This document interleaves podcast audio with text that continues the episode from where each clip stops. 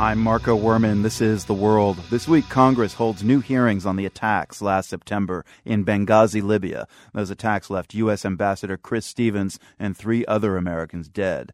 Today, President Obama's choice to replace Stevens spoke at her confirmation hearing. Deborah K. Jones made it clear that, as ambassador, the security of U S diplomats in Libya will be her top priority.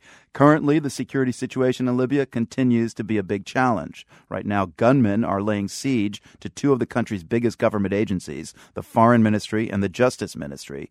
New York Times correspondent David Kirkpatrick is in Libya. He says he's been talking with some of the gunmen who are demanding that several Gaddafi-era ministers step down. It was a, a bunch of guys with A K forty-sevens and truck-mounted artillery uh, surrounding two major ministries and basically shutting them down.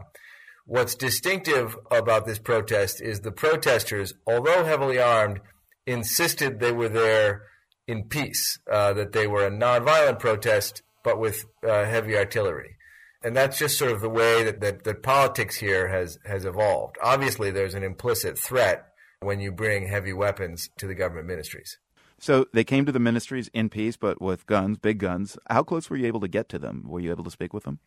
Absolutely. That's the wonderful thing about Libya right now. The uh, occupants of the ministries promptly fled without any struggle. The government made no e- effort to deter these people from setting up their siege. And so by the time I arrived, they were lounging around, drinking bottled water, smoking cigarettes, uh, having a snack, uh, and were happy to chat. Uh, and it continued that way in peace for about a week. We're entering a more critical and dangerous stage right now. Uh, the parliament complied with their immediate demand, which was for a new law barring former Gaddafi officials from government.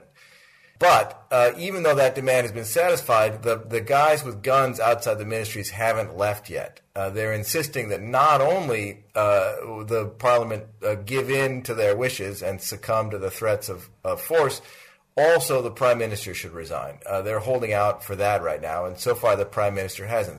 And we're waiting to see, will the prime minister somehow muster some force of his own to get these people to go away? Will he negotiate with them and persuade them that there's some sort of compromise?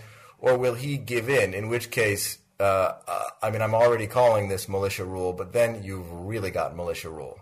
Are there any channels for these disaffected groups to participate in government right now?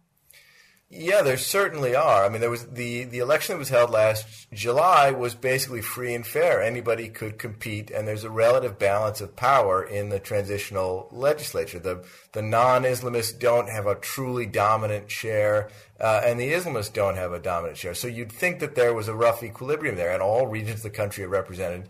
If that body could actually do its work, if it could function and form coalitions and have debates and do the things you normally expect of a mature legislature, then you could see a civilian government. But right now, every time it tries to take a tough decision, it feels threatened by some armed group someplace. Uh, and you get into this cycle where the, the government uh, is cowering in front of the armed groups, and the more it cowers, the more powerful they are. The more powerful they are, the more it cowers. It's hard to see how the government is going to get out of this. It's been almost two years since the fall of Muammar Gaddafi. Uh, you were in Tripoli uh, yesterday. You're in Benghazi today, which has its own violent recent history with the death of Ambassador Chris Stevens there last year. Uh, what does it feel like to be in Libya right now? It feels very uncertain and a little bit depressing, to be honest. I think there's quite a bit of disappointment. People had higher hopes for their revolution, uh, you know, as in so many of these Arab Spring countries. It was a cliche uh, after the old governments fell to say, well, now comes the hard part.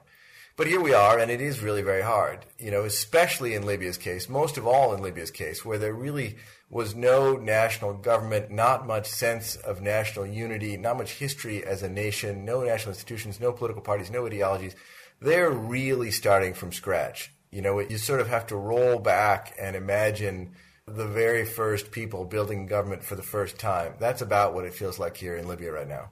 New York Times correspondent David Kirkpatrick speaking with us from Benghazi in Libya. Thanks very much, David. It's a pleasure.